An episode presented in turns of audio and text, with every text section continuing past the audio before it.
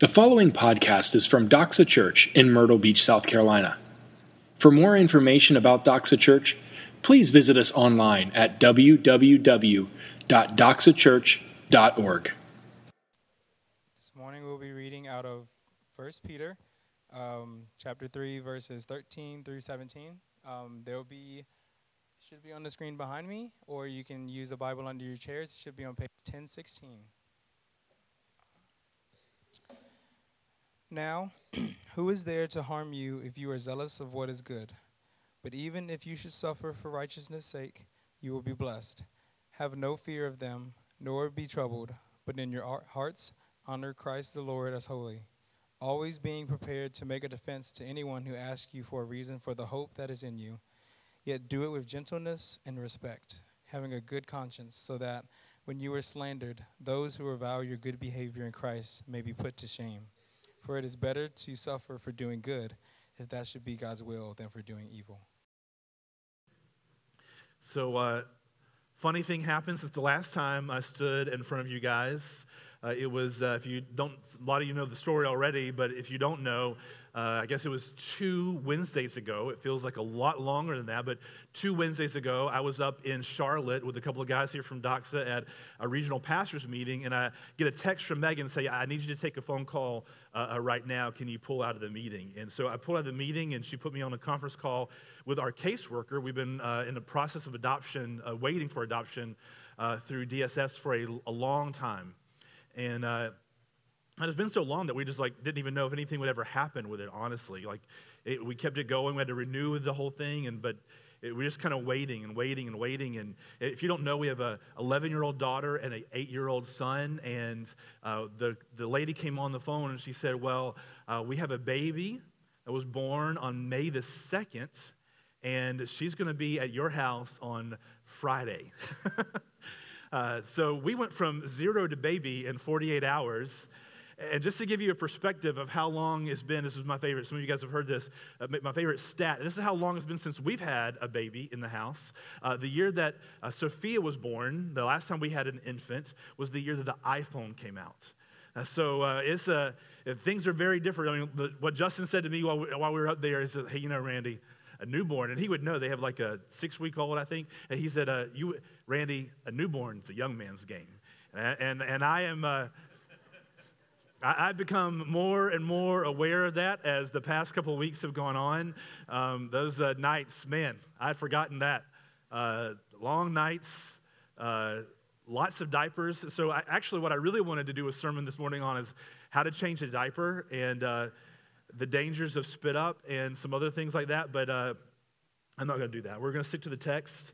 Uh, but um, it's been fun preparing. It's been a new, whole new world for me. So pray for me as we roll through this this morning. We're in our series, The Upside Down Kingdom, which is on First Peter. And as Torrance read for us, we're in verses 13 through 17 of First Peter chapter 3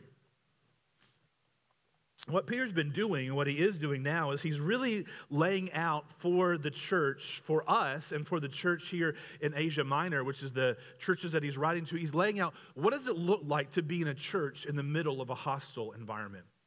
What does it look like to be the church in the middle of a hostile environment? See, the, the churches in Asia Minor are, we're not sure exactly what it was, but they were suffering a persecution because the people around them did not understand why they were so radically different. These people who were once just like them, people who were mostly not Jews. And so they were worshiping any number of idols, following any number of pagan religions. And now all of a sudden, they've heard the story about this Jewish peasant who was killed and now they say is risen again and they're worshiping him as Lord and they're saying there is no other God beside him and not only saying that but that worship of Him is radically changing the way that they're living their lives. They, they treat their money differently. They treat their families differently. They treat their approach to sex differently. They, preach all, they approach all of their life differently than they used to. And that has created this sort of hostile environment where the people around them don't understand why are you living so differently and they are being persecuted for being different. And so Peter is saying, here's how you live as the church in that kind of environment. And, and that's very important for us as the church because more and more as time goes on, in our even in our society where a lot of people would still consider us and we could have a debate about this a christian nation uh, more and more if to be a believer to be a, a christian like hey it's one thing to be a christian who just happens to say hey i go to church occasionally. And if that's you here like where you're welcome here but that is a very different thing between a person who calls himself a christian because you go to church occasionally or you tacitly agree with the Bible and being a Christian who worships Jesus Christ as Lord and who centers their life around Jesus, who says, What you say, go, and I will bow my knee to you, and I will do what you say. I will go where you go, and I will follow you and worship you as Lord and not myself, as the, my own King and my own Lord. There's a very big difference between being that kind of Christian and a Christian who tacitly agrees. And now, as to, follow Christ in the midst of a culture that's more and more becoming more and more secular or further and further away from what, what we once used to be, it creates this hostile environment. And maybe you felt it in your neighborhood or uh, in your friend group or at, at work. And as soon as somebody says, like, hey, you're a Christian, aren't you? Or you say something about church or something comes up, you can find, kind of feel it like just like a, a bit of friction in the room, right? Like, oh man. Like they view you differently and you view, like, everything's weird. We're at odds. We're, we're, we're different now. It's a hostile environment. And so, what we have to decide as the church is how do we live life in a culture that is hostile and set against Christianity, which, honestly, by the way, every culture is to an extent. It's just becoming more and more obvious and more and more clear in the culture that we live in. And now, what we're going to look at today is going to be a couple of different ways that we can approach that as Christians. One is we can fight culture. And we can decide to yell from the, from the rooftops, you guys are going the wrong way. And here's what you should be doing. You guys are, are, have, are, totally going against the way of God, and you're, you're going you're, you're just going down to hell as fast as you possibly can and you scream it from the rooftops. And you, what, sometimes that happens. The reason that we do that sometimes, we're going to see it a little bit more later, is that we do that because we, we wish that culture looked like the way culture used to look. Or or we can decide to be so afraid of society, so afraid of a culture that is so different than who we are and does not worship God that we sort of hide away from culture. So we either fight culture and society or we hide away from it. Or sometimes we try to convince them that there's really no difference. I, think sometimes we spend a lot of time and energy as individual Christians and as churches to try to convince people hey, we're just like you are. There's really no difference from you except I go to church on Sunday. There's really not a big difference between us and you except maybe a few minor things. We sort of want to round off the edges and say there's no difference. But there is a stark difference between followers of Christ and those who aren't. But how do we approach that? Uh, the, the Jews had to deal with this idea whenever they were, uh, had, they were taken into uh, bondage, they were taken into exile into Babylon from Jerusalem and from Judah. And they were taken into Babylon by these people who were incredible pagans, did not worship God at all, lived incredibly pagan lives. Their lives looked nothing like what Scripture said that it should look like. They did not follow the morals of Scripture. They were, they were, they were as far away as you could almost picture from what God calls us to, the way God calls us to live in Scripture. And they were calling down for judgment upon the Babylonians for living the way that they were. And yet, the prophet Jeremiah came to them in chapter 29 of Jeremiah, the book of Jeremiah, and he says, Seek the welfare of the city where I've sent you into exile, and pray to the Lord on its behalf, for in its welfare you will find your welfare. Seek the welfare of the city where I have sent you into exile, which is a picture that Peter's been giving us all through this book is all this through this letter is saying that we are living as exiles, we are foreigners, we are sojourners, we are citizens of heaven, but we live here on earth. And he's the prophet Jeremiah said, Seek the welfare of this city, this evil city. the city that was set against God, seek the welfare of that city that I have sent you in exile and pray to the Lord on its behalf, for in its welfare you will find your welfare. We're going to see that that's what Peter is saying that the, the idea, the, the, the, the feeling of the church should be to the culture that's around us, even whenever it's hostile to our Lord and hostile to Christianity.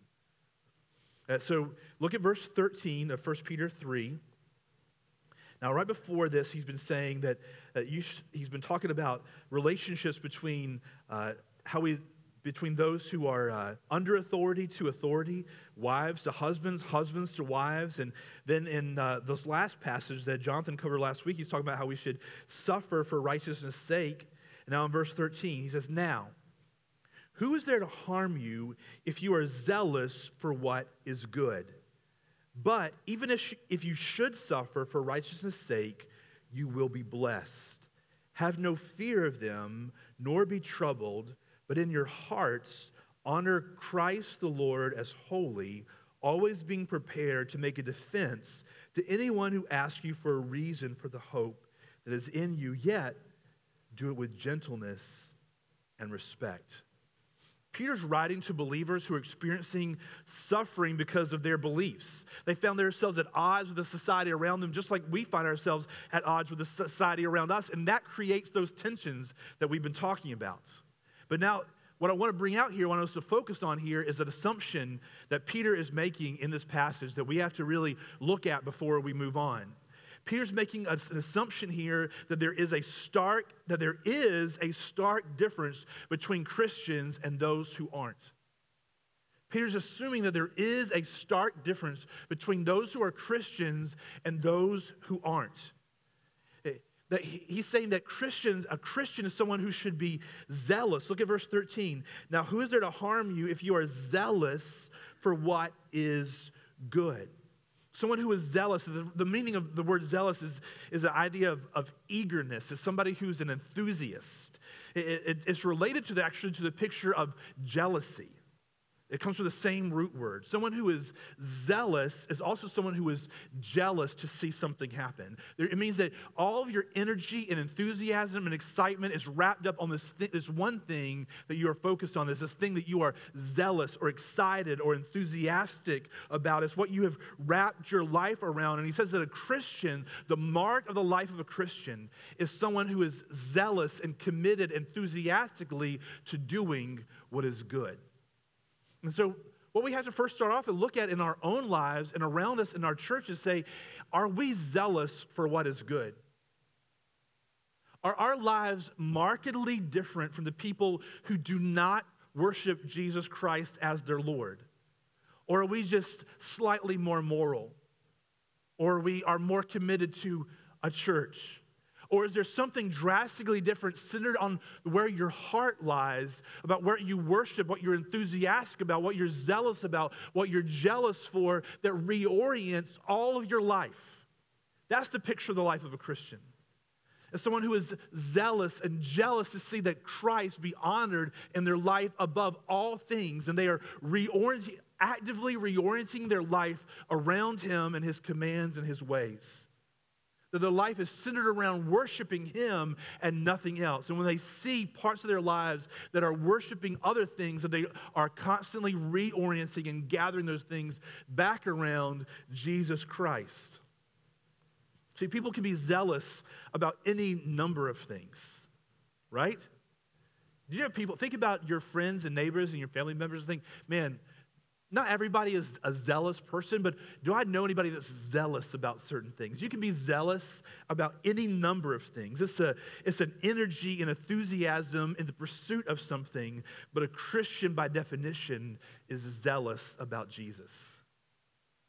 A Christian, by definition, is someone who is enthusiastically committed to Jesus and following him, his will, and his ways and seeing that Jesus receives the glory through their life that he deserves. Is that the mark of our lives?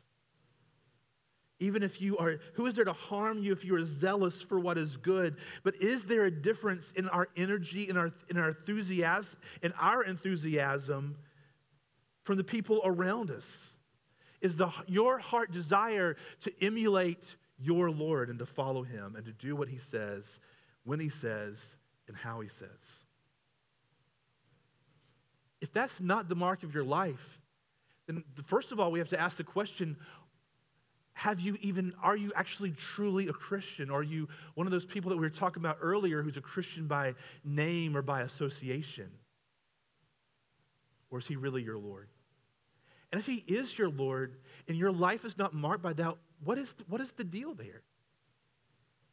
What is it that is tripping you up and causing you to want to worship something other than Him and to enthusiastically pursue something other than Him? Is there a, a, lie that you're buying into saying there's a way to freedom, there's a way to fulfillment, there's a way to life other than following and serving Jesus Christ as my lone Lord and Savior? See, the first difference in, the life of a Christian is a difference in a life focus. A Christian is someone whose life is radically centered around Christ. It's like the, the needle on a compass. You know, few people own compasses anymore because we our phones will do it, right? But that needle of a compass, if you ever played with it, you can turn it around and spin it however you like, and that needle is going to end up pointing back to north. And all of us as Christians, there are certain things in life that come in and cause you to get off focus, right? It could be like, it could be anything.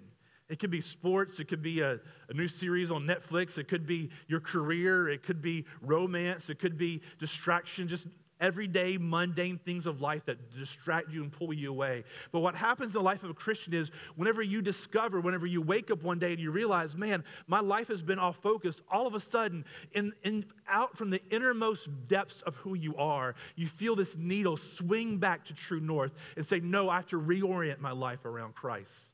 And I, what I have, the way that I do that is by repenting of all the other things that I've allowed to crowd in and pull me away from Him.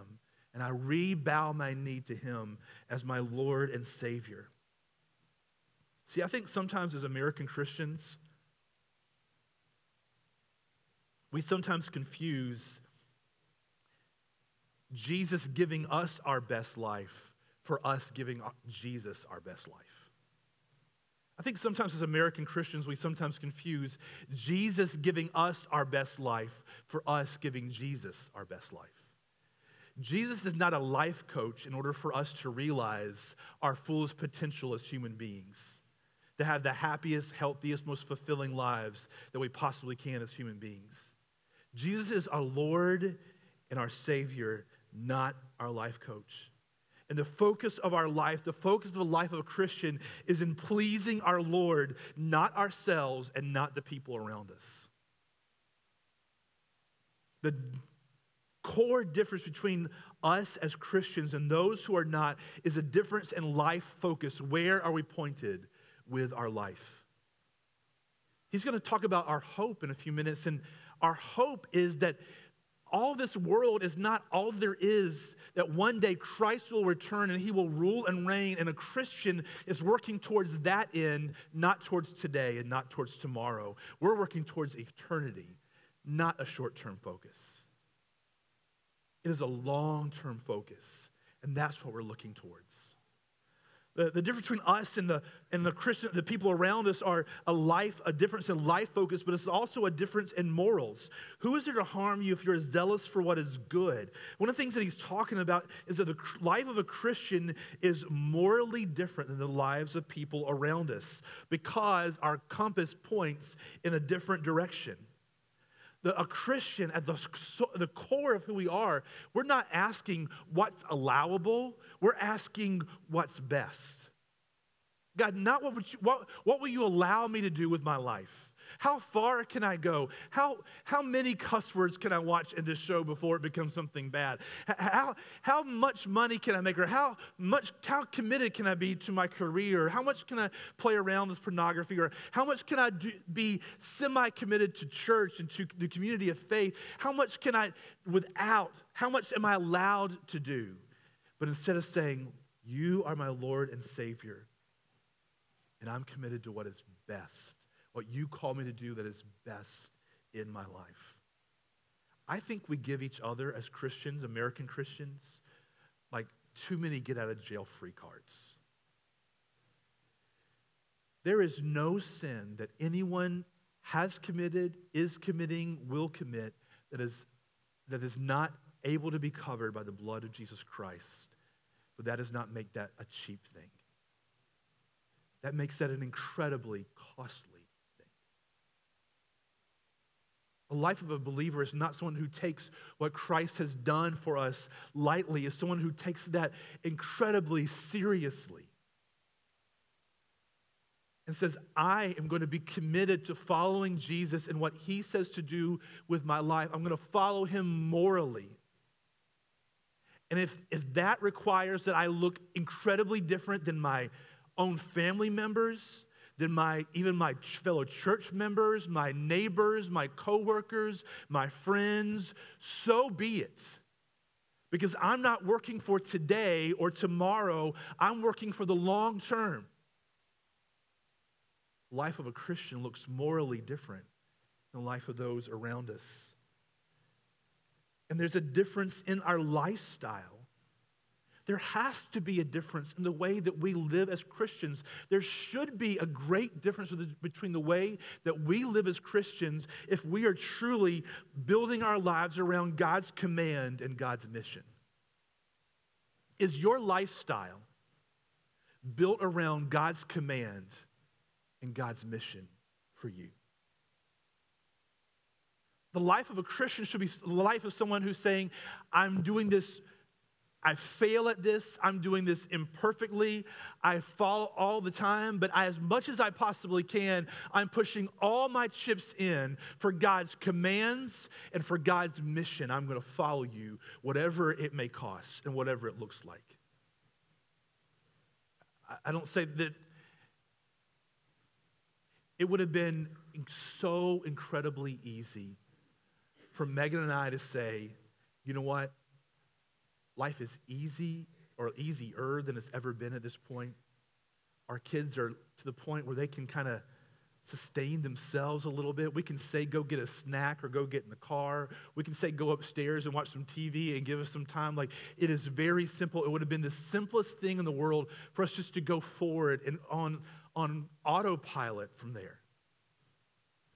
But God's, we felt for us that God's command and God's call and it aligned with God's mission toward widows and orphans to bring one into our home and to start over again at 41 years old with diapers and spit up and sleepless nights.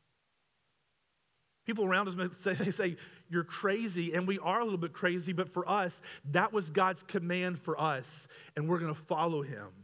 And we're, if that makes our life look different than the people around us, so be it. What is God's command for you?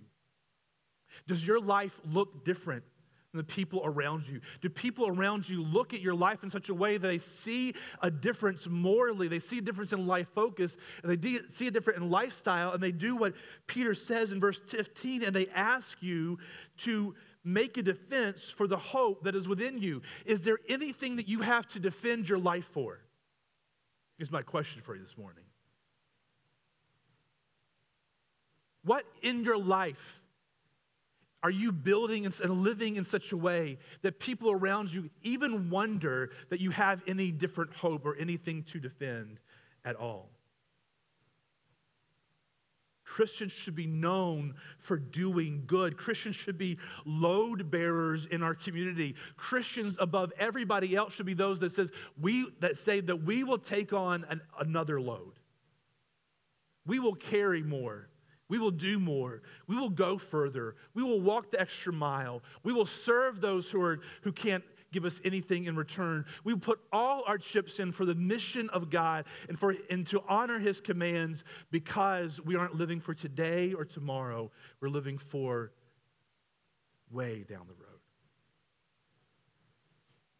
There should be a difference in our lifestyle. And if there's not, then we should have a season of repentance to say, God, if there's no reason for anybody around me to ask me for a defense for the hope that is within me, then I need to come to you and bow my knee in repentance and say, God, would you help me to repent of the things that I'm resting on and relying upon other than you?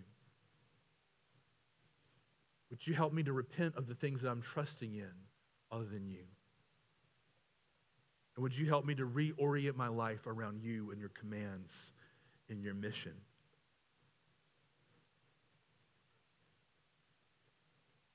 Peter tells us that not only should there be a difference, but that, that says that people will wonder when there is a difference, people will wonder about that difference. Verse 15. But in your hearts, honor Christ the Lord as holy, always being prepared to make a defense to anyone who asks you for a reason for the hope that is in you. That means that there must be a difference, and people must be able to see that difference. But instead, oftentimes as, tempt, as Christians, we're tempted to either sink ourselves in with the world or to sever ourselves totally from the world. We want to be in sync with the world because we don't want anybody to really think we're that all that different. I want you to think that I'm the nice guy. I don't want you to think that I'm judging you. I don't want you to think that, you know, all those, those things that we feel whenever you're in that conversation and the fact that you're a Christian comes up. Or we do that as a church. We don't want anybody to think that, hey, there's that much difference between us and anybody else. And so we want to stay in sync with the world, or we're tempted to totally sever away from the world and pull away and yell at culture from afar. Uh, this side, the side that's in sync with the world, offers kindness to the people around us, but no difference. We're kind to them, we're nice to the people around us, but there's no difference. The other, when we sever away from the world, that offers difference, but no kindness. The picture that Peter is painting here is that there should be an incredible difference between, between us and the world around us, and yet we should be in with the world, like Jeremiah 29 says, that, that we should be caring and seeking the welfare of the people around us. We should be doing good for the people around us. We should be doing good for the city around us. We should be caring and carrying a load. See, here's the truth Jesus did not come to start a culture war. I'm going to say that again. Jesus did not come to start a culture war. I'm going to say this as well. Jesus has, I'm convinced that Jesus has no role in the culture war that Christians are now fighting with the culture around us. He didn't come to fight a culture war. He came to win souls to be sons and daughters and be brought into the family of God. He came to bring to win souls, to bring them into his counter kingdom, a kingdom that actually does last when the kingdom around us do, does not and will not last. A kingdom that offers everlasting hope when the kingdoms around us, the kingdoms of this world, never fulfill their promise of hope. And that's really the difference that Peter is talking about. It's a difference in hope. See, the, the difference that, we, that is between us and the world around us isn't the core, it, sh- it shows in the way that we, uh, our life focus, it shows that we're morally different, it shows that our, our lifestyle, but the core, the reason for that difference is because we have a different hope than the people around us. Christians have a different hope. Because that solid hope, it's a solid hope that's based on, upon the fact that Jesus is returning to make everything right. But in your hearts, honor Christ the Lord as holy, always being prepared to make a defense to anyone who asks you for a reason for the hope. They may not look at you and know that, hey, they may not say, hey, what's the reason for your hope? That's not what they see. They see that there's a difference between you and them. They see that you live a life that what we're talking about is a life that's morally beautiful. That's what the life that Christians should live. A life that's morally beautiful. Not that's just morally different than the people around us, but one that is morally different and humble and loving back to society around us. Because we know that the only difference between them and us is that Christ is our hope, and we know that He's going to return and he's going to make everything that's wrong, he's going to make it right. And he will rule and reign forever. And there is nothing that we lose in this life for his sake that will not be paid back. Jesus told his disciples in this life, but also in the, in the ages that are to come. You cannot lose anything that you give to Christ. You cannot lose your life if you give it to him. They should notice a difference and they should ask about it. So, how do we respond when the people, when the society around us ask? And sometimes that ask may be like, "Hey, something's different about you. Tell me about that." Or it might just be, "Hey, why won't you do these things?" Or it might be an angry response that says, "Why do you?" you don't participate in these things and they feel judged because you won't do those things even if you're not judging them and they push back at you angrily do you think you're better than me than i am you're not doing that? You're, oh, you're not going to partake in that? You're not going to, because you, you must think you're better than I am. How do we respond? Peter tells us Be prepared to make a defense to anyone who asks you for a reason for the hope that is in you, yet do it with gentleness and respect. How do we respond? We respond with gentleness and respect. How can we respond to people around us who do not understand? Even whenever they they actually they treat us sometimes they treat us well. Verse 13 who is there to harm you if you're zealous for what is good? Verse 14 but even if you should suffer for righteousness sake. So he said sometimes people look from you on the outside and they say hey man you're doing a good thing keep it up. Sometimes, they, sometimes they'll, they'll say they'll respond negatively and there'll be persecution because of it. How do we respond? He says we respond in gentleness and respect to them. Why? Well, back in verse 14, it says, Have no fear of them, nor be troubled, but in your hearts honor Christ the Lord as holy. He's saying, We don't fear them, first of all, and we don't disrespect them. Those are the two things that we don't do as believers when the people around us look in, they see the difference, and they ask, Why is there a difference? And they ask either nicely or they ask angrily, What do you think the difference is between us and you? We respond with gentleness and respect, and we don't fear them. See, that's the beautiful thing about the gospel. The gospel comes to you, comes to us, and says, You I've said this many times, I'll say it over and over again. You are far worse off than you ever thought you, that you were. Oh, man. But in Christ, you're far more loved than you ever dared to dream. That's the gospel. And you know what those two things do? You're far worse off than you ever thought you were. It brings a humility. That enables us to respond with humility and gentleness and respect to the people around us because we recognize the only difference between you and me that follow if you don't follow Christ, the only difference is that my eyes have been opened to who he is and what he has done for me, and I've simply received what he has done. I did nothing on my own. But then I'm far more loved than I ever dared to dream. Yet, who do I have to fear if God loves me through Christ? If he sent his only son to pay the penalty that I could not pay for my sin, what do I have to fear? I'm far worse off. I'm humble. But yet in Christ, I'm far more loved than I ever dared to dream. I don't have to fear anybody around me. If they look at me and they don't understand, if they ostracize me, if my family puts me to the side, there are brothers and sisters all across the globe today that for them to follow Christ means that their family will disown them. There are people who are in wealthy families that to follow Christ means they will be cut off from their family's wealth. They'll be cut off from their family's love and relationship.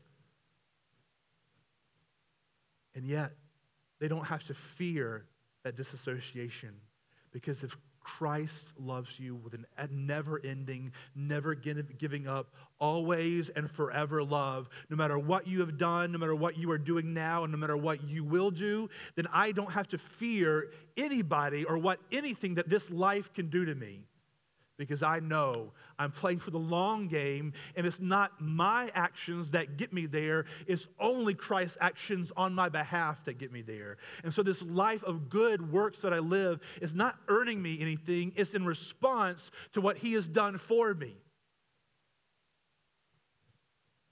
So, I don't fear anything and neither do I disrespect them. I think that fear of what people around us think and a disrespect for the people who don't think and believe like we believe are, are incredibly are deep cancers that run the American church. We're afraid of being different. And yet, or, or we are yelling at them from the other side and disrespecting them. But the gospel response, the Jesus response, is one of humility and respect and one that does not fear how people around us will view us.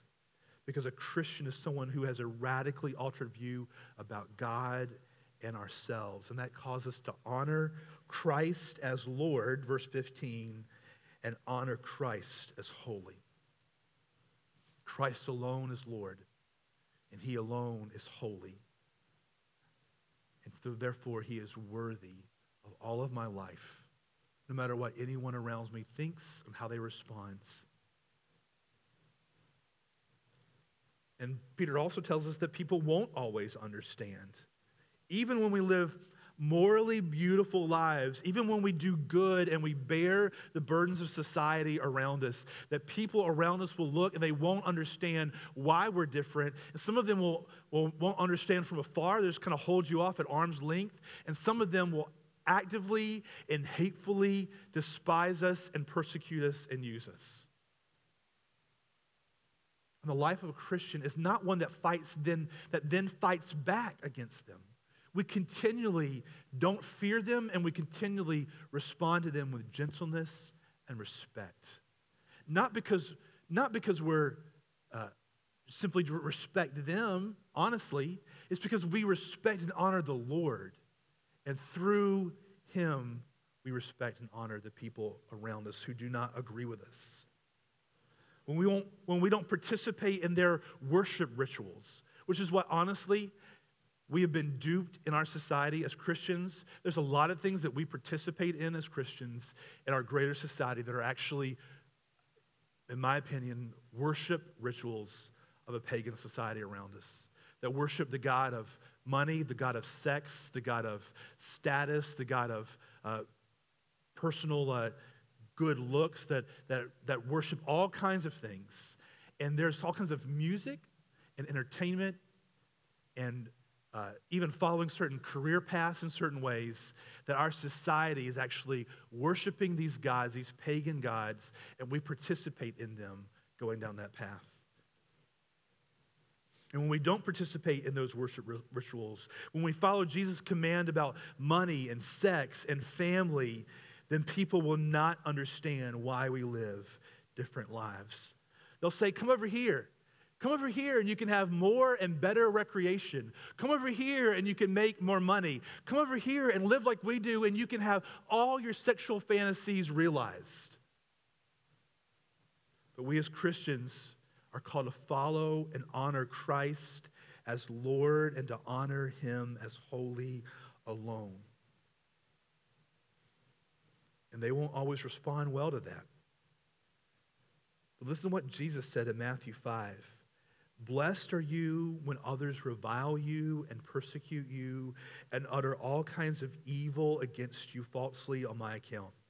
Rejoice and be glad for your reward is great in heaven, for so they persecuted the prophets who were before you. This, I think it's at this level that Christianity looks even more beautiful. When people around us do not understand and they ostracize us, when they persecute us, when they set us to the side, when they would disassociate with us, whenever we respond with joy and we rejoice and be glad because we understand our reward is great in heaven. Why do we take joy in suffering whenever it comes when we're doing good? When we're following the Lord and we're bearing the load of society around us. We take joy in suffering not because we just enjoy suffering, but we take joy in suffering because we have joy that we have Jesus. And if we have Jesus and it calls us to follow a path of suffering, then so be it. We rejoice because we have him. We rejoice when we aren't suffering, and we rejoice when we are suffering because we have Christ. And we know that the long game is the game that he's playing and that we're playing with him. And that we will not be put to shame if we follow him and we give him all that we have. And by doing so, you know what we're doing? We're following the pattern of Jesus, aren't we? What did Jesus do whenever he came? He left all the claims that he had as God and suffered and served as a man. He came and people misunderstood him and mistook him and persecuted him to the point of actual bloodshed and death. And yet he did so humbly, without fear of them, but yet humbly and respectfully to the people around them because he knew that no, nothing that is given to God is ever lost. And when we, we see our Savior do that for us, when we know how sinful and, and frail and evil that we are at the core of who we are, then we see, we're moved to respond in the same way and follow the pattern that Jesus laid out for us. That's our hope in action. And in doing so, we're able to give a defense of our hope. We don't give a defense of God, we give a defense of our hope. And we let God deal with each person individually. For us as believers, that's what we celebrate when we celebrate even communion.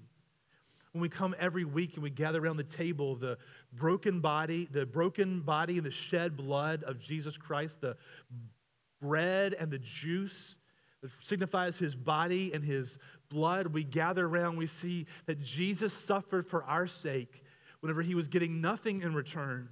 Whenever he was reviled, he did not revile in return. He was led like a lamb to the slaughter. And we celebrate him and we respond to the feast of his shed blood and his broken body on our behalf in joy. And we are asking him in doing so, we're saying, God, give us grace to follow your pattern in doing so. Let's commit ourselves as the church. As we, as you come forward in a couple moments and partake of the body and the blood of Christ, there'll be two stations on each side. You take the matzah bread and you dip it in the juice, and you come back to the center aisle. As you do, would you, would you do so in responding, saying, God, as I take this bread and I take this juice and I dip it here, would you give me the grace that I need to be this kind of believer, a, a believer who lives, who's very different than the world around us, who bears the burdens of society around us, who lives a morally beautiful life in response to all that you've done for me? And would you let people around me see you in this and glorify you in the end? And let me not be put to shame because I know that nothing that I give you is ever lost. Let me pray and let us come before for communion as you see fit. Thank you for listening to this podcast from Doxa Church. We are so glad that you took the time to join us today. At Doxa, we exist to make disciples who joyfully worship Jesus with their whole lives. We invite you to join us Doxa Church meets at 10 a.m. every Sunday at River Oaks Elementary School. For more information about Doxa Church, please visit us online at www.doxachurch.org.